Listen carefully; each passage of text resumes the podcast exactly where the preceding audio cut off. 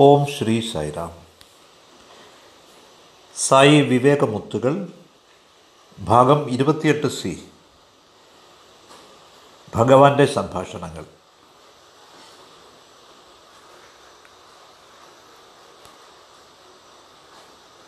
രണ്ടായിരത്തി നാല് ഫെബ്രുവരി ഇരുപത്തിയേഴിനും രണ്ടായിരത്തി നാല് മാർച്ച് ആറിനും സായി കുൽവന്ത് ഹാളിൽ സ്വാമിയുടെ മുമ്പാകെ വിദ്യാർത്ഥികൾ അഭിനയിച്ച ചില പ്രോഗ്രാമിനെക്കുറിച്ചുള്ള വിവരണം തുടരുന്നു.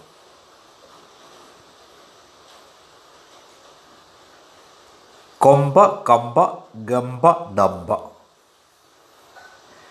രണ്ടായിരത്തി ഏഴ് ഫെബ്രുവരി ഇരുപത്തിയേഴിന് നടന്നൊരു പ്രോഗ്രാമിനെ പറ്റിയാണിത്. പണ്ഡിതന്മാരുടെ സദസ്സിൽ ഒരു പ്രത്യേക പരിപാടിയുണ്ട്. ചില വിദ്വാൻമാർ ഏതാനും വാക്കുകൾ മാത്രം പറയും. അത് വെച്ച് ഒരു കവിത ഉണ്ടാക്കാൻ ശ്രമിക്കണം. ഇതൊരു സാഹിത്യവിദ്യയാണ് ലിറ്റററി ഗിമ്മിക്ക് ഭാരതത്തിൽ ഇന്നുള്ള വിദ്വാൻമാരുടെ പണ്ഡിതന്മാരുടെ സാഹിത്യപരമായ നിപുണത കാണിക്കുന്നൊരു പ്രോഗ്രാമാണിത്. അപ്പോൾ ഒരു പണ്ഡിതൻ പറഞ്ഞു ഇന്ന് എല്ലാ വിദ്വാൻമാരും ഇവിടെ ഒത്തുകൂടിയിരിക്കുകയാണ്. ഞാൻ നിങ്ങൾക്ക് ഈ വാക്കുകൾ തരികയാണ്. നിങ്ങളിൽ ആർക്ക് വേണമെങ്കിലും ഇവ ഉപയോഗിച്ച് ഒരു കവിത രചിക്കാം. സർ അവിടുന്ന് വാക്കുകൾ പറഞ്ഞാലും ആദ്യത്തെ വാക്ക് കൊമ്പ എന്നാണ്. കൊമ്പ എന്നതിനർത്ഥം ഗൃഹം. റെസിഡൻസ് രണ്ടാമത്തെ വാക്ക് കമ്പ. അർത്ഥം മുൾക്കാട്. തോണി ബുഷസ് മൂന്നാമത്തെ വാക്ക് ഗമ്പ. അതിനർത്ഥം ബാസ്ക്കറ്റ് എന്നാണ്. നാലാമത്തെ വാക്ക് ഡമ്പ എന്നാണ്. കിഴങ്ങ് ഉരുളക്കിഴങ്ങ് പൊട്ടറ്റോ ഈ നാല് വാക്കുകൾ ഉപയോഗിച്ച് ആർക്കെങ്കിലും ഒരു പദ്യം രചിക്കാമോ? ഒരു പണ്ഡിതൻ എണീറ്റിട്ട് പറഞ്ഞു ഉവ് ഈ നാല് വാക്കുകൾ ഉപയോഗിച്ച് ഞാനൊരു കവിത രചിക്കാം. ശരി എന്താണത്?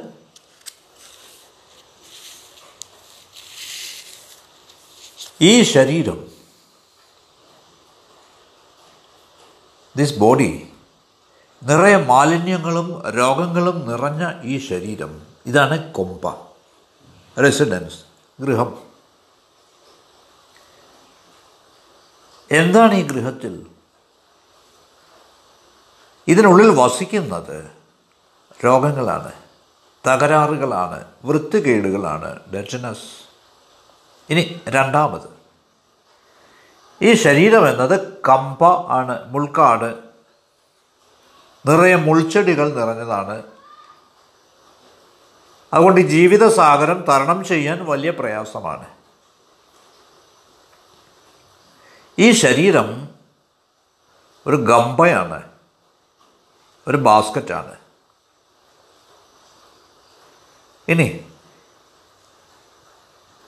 ഒരു കിഴങ്ങ് വർഗം ഏതെങ്കിലും നിങ്ങൾ മുറിച്ച് നട്ട് നടുകയാണെങ്കിൽ അത് മുളച്ചു വരും. അതിന് വളരാനാവും. ഇതേപോലെ ജനന മരണ ചക്രവും the cycle of birth and death ഇത് ആവർത്തിച്ചു വരുന്നു. അതുകൊണ്ട് ഇത് ഡമ്പയാണ് കിഴങ്ങാണ്. ഇത് ഭഗവാൻ അൻപത് വർഷങ്ങൾക്ക് മുമ്പ് രചിച്ച കവിതയാണ്. ഈ വിദ്യാർത്ഥി അതാണ് അവിടെ ആലപിച്ചത്. സ്വാമിയും ഇതിന് കൈയടിക്കുകയുണ്ടായി. ഈശ്വരന്റെ പാദങ്ങൾ. അപ്പോൾ മറ്റൊരു പണ്ഡിതൻ പറഞ്ഞു ഭാഗവതത്തിൽ നിന്നുള്ള ഒരു ശ്ലോകം ഉദ്ധരിച്ചുകൊണ്ടാണ് പറഞ്ഞത്. അല്ലയോ പണ്ഡിത അങ്ങ് പറയുന്നു ഈശ്വരൻ എല്ലായിടത്തും ഉണ്ടെന്ന്. God is everywhere Telugu സംസാരിക്കുന്ന ആളുകൾക്ക് വളരെ പരിചിതമായ ഒരു കവിതയാണിത്. അല്ലയോ പണ്ഡിത അങ്ങ് പറയുന്നു ഈശ്വരൻ എല്ലായിടത്തും ഉണ്ടെന്ന്.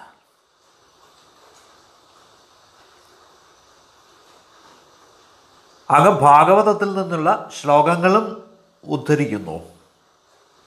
ഈശ്വരൻ ജലത്തിലുണ്ടെന്ന് ആകാശത്തിലുണ്ടെന്ന് ഭൂമിയിലുണ്ടെന്ന് എല്ലാ പഞ്ചഭൂതങ്ങളിലുമുണ്ടെന്ന്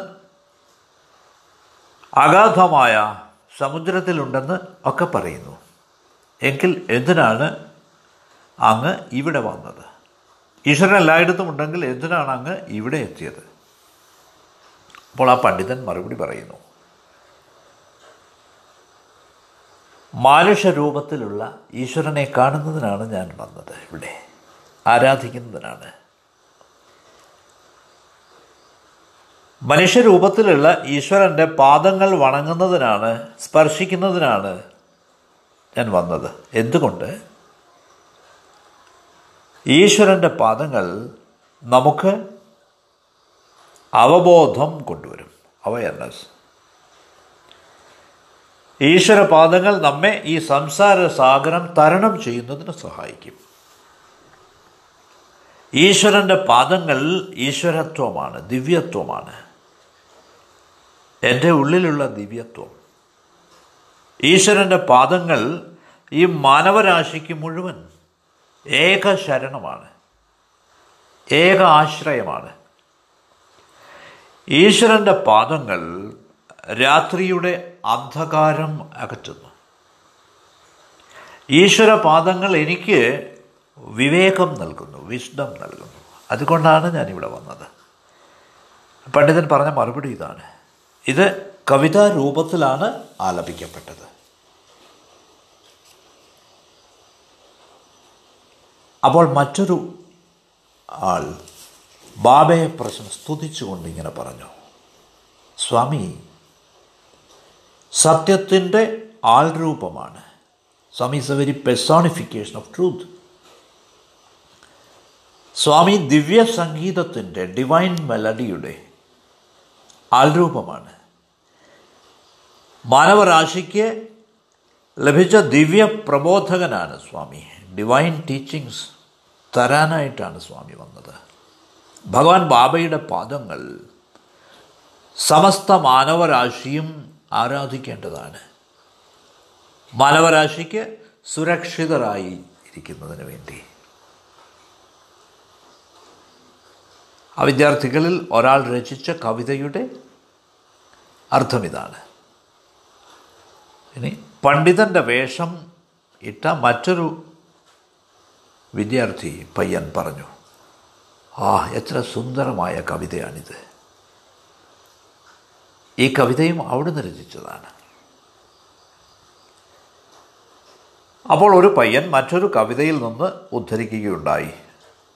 സ്വാമി സ്വയം സ്തുതിപരമായി രചിച്ച കവിതയാണിത്.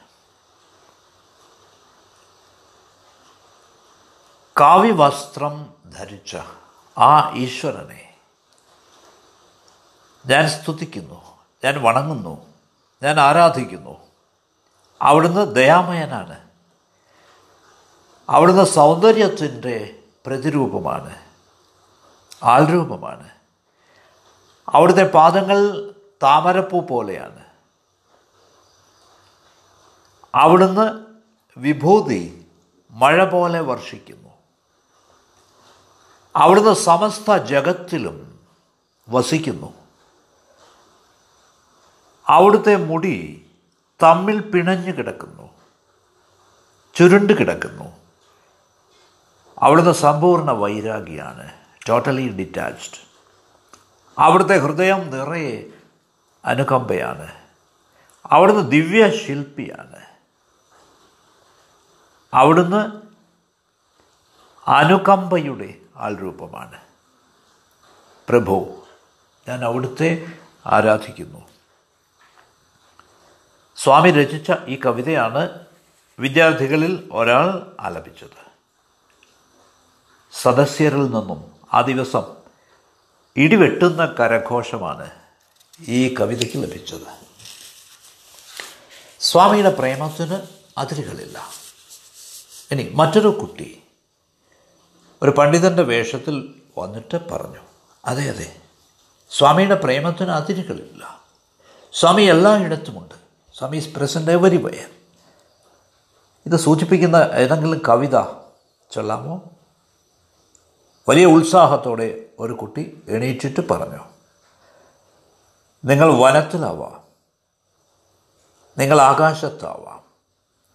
നിങ്ങളൊരു പട്ടണത്തിലാവാം. നിങ്ങളൊരു ഗ്രാമത്തിലാവാം. നിങ്ങളൊരു കുന്നിൻ മുകളിലാവാം. അഥവാ നിങ്ങൾ സമുദ്രത്തിന്റെ ആഴങ്ങളിലാവാം. പക്ഷേ സ്വാമി ഒരിക്കലും നിങ്ങളെ മറക്കില്ല. സ്വാമി നമുക്ക് തന്നിട്ടുള്ള ഉറപ്പാണിത്. ഭാരതത്തിന് പ്രശംസ. അപ്പോൾ മറ്റൊരു കുട്ടി ചോദിച്ചു. ബാബ ഭാരതത്തെ പുകഴ്ത്തിക്കൊണ്ട് സ്തുതിച്ചുകൊണ്ട് രചിച്ചിട്ടുള്ള കവിതകൾ വല്ലതും ആരെങ്കിലും ഓർക്കുന്നുണ്ടോ? അപ്പോൾ മറ്റൊരു വിദ്യാർത്ഥി പറഞ്ഞു ഉവ്വ് ഉവ്വ്. ആ കവിത എന്റെ കാതുകളിൽ ഇപ്പോഴും മുഴങ്ങുകയാണ്. ഈ നാട് എല്ലാ ഭൂഖണ്ഡങ്ങളിലും അംഗീകരിക്കപ്പെട്ടതാണ്. ഈ ലോകത്തെ സ്വാതന്ത്ര്യം ലഭിച്ചിട്ടുള്ള നാടാണിത്.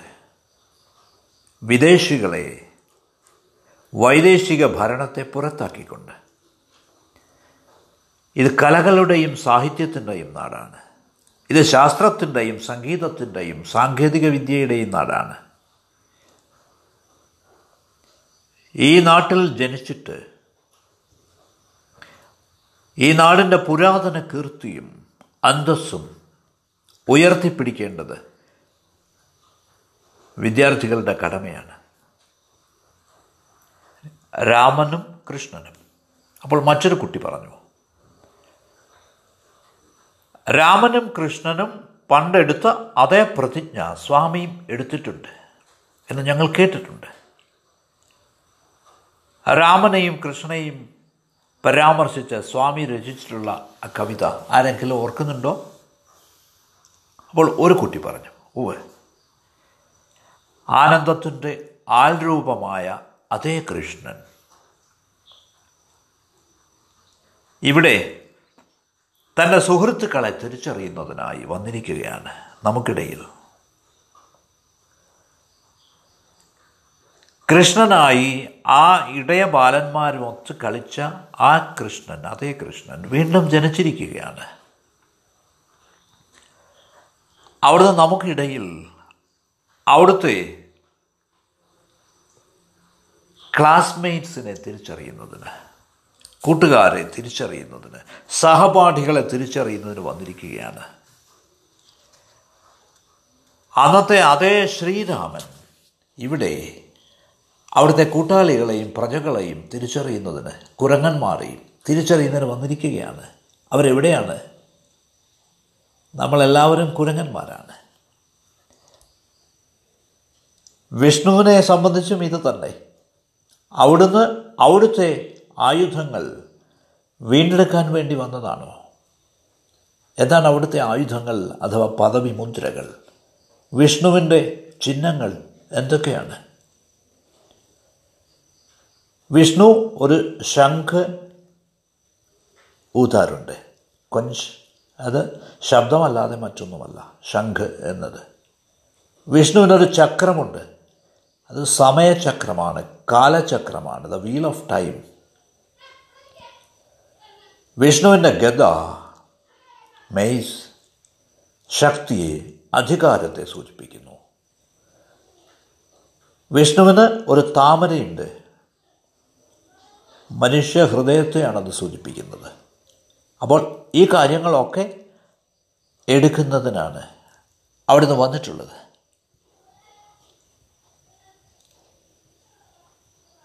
ആരാണ് തികഞ്ഞ നർത്തകൻ?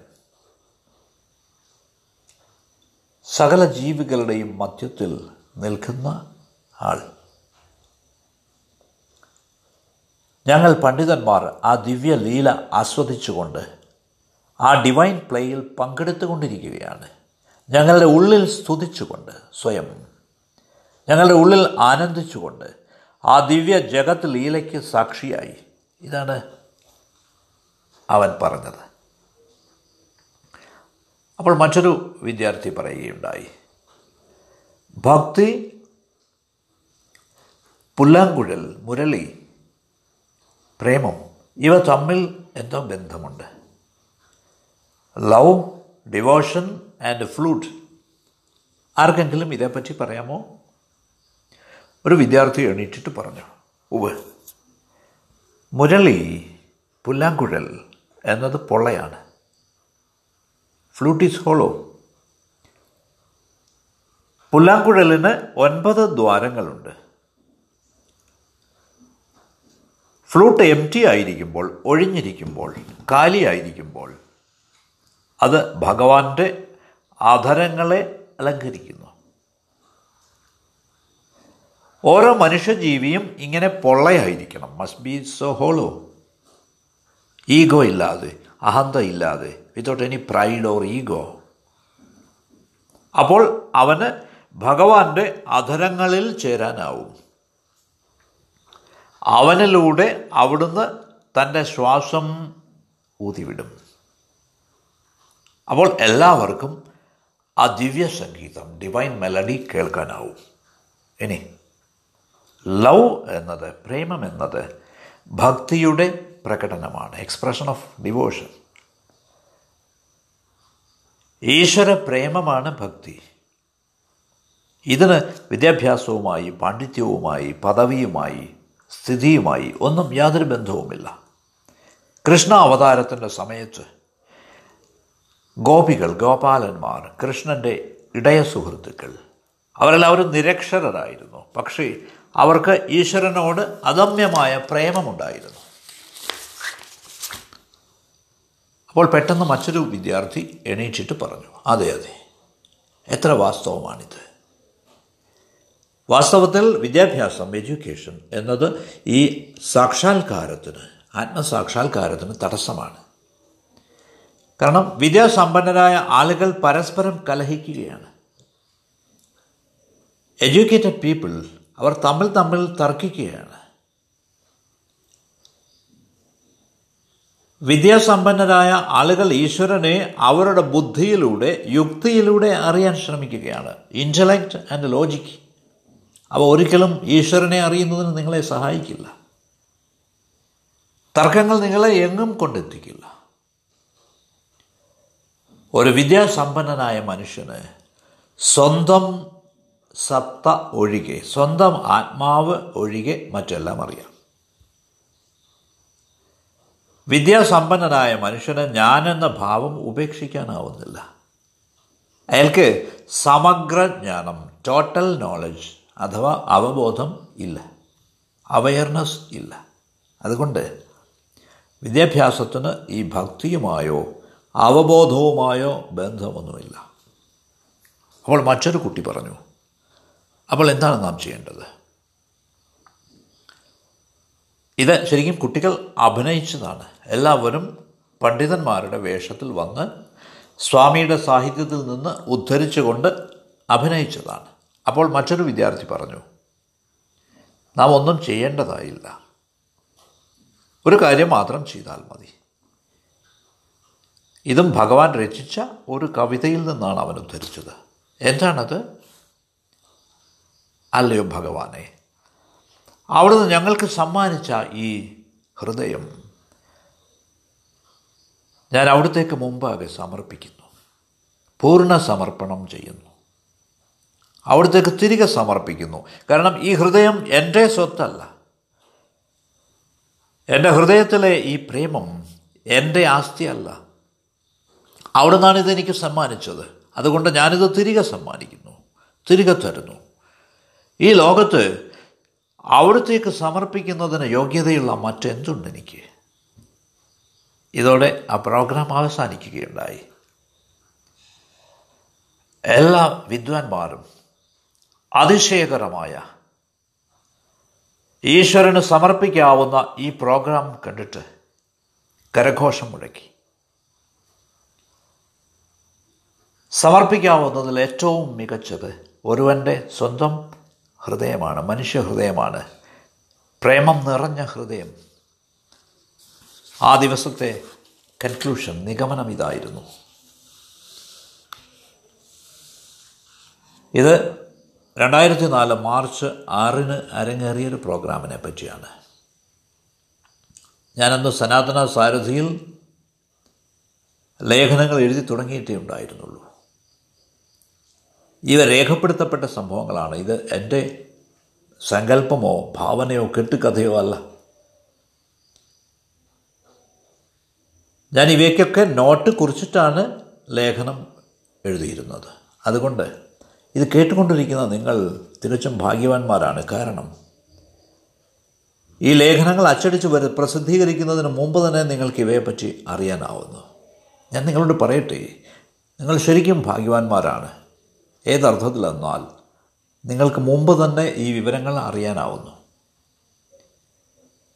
തെലുങ്ക് വായനക്കാർക്കും മറ്റുള്ളവർക്കും ഈ വിവരം കിട്ടണമെങ്കിൽ നാലോ അഞ്ചോ മാസങ്ങൾ കഴിയണം. കാരണം സനാതന സാരഥി കേവലം ഒന്നോ രണ്ടോ പേജുകൾ മാത്രമാണ് ഒരു സമയം പ്രിന്റ് ചെയ്യുന്നത്. അതുകൊണ്ട് ഇവിടെ ഇല്ലാത്തവർക്ക് തെലുങ്ക് ഒഴികെയുള്ള ഭാഷകൾ സംസാരിക്കുന്നവർക്ക് ഇതേപ്പറ്റിയൊന്നും അറിയാനാവില്ല.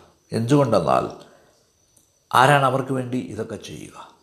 ഞാൻ തെലുങ്കിലാണ് എഴുതുന്നത്. നിങ്ങൾക്കറിയാവുന്നതുപോലെ അതുകൊണ്ട് ഈ ഗ്രൂപ്പ് ശരിക്കും ഭാഗ്യം ചെയ്തവരാണ്. കാരണം അവർ മുമ്പ് തന്നെ നടക്കുന്നതൊക്കെ അറിയുന്നു.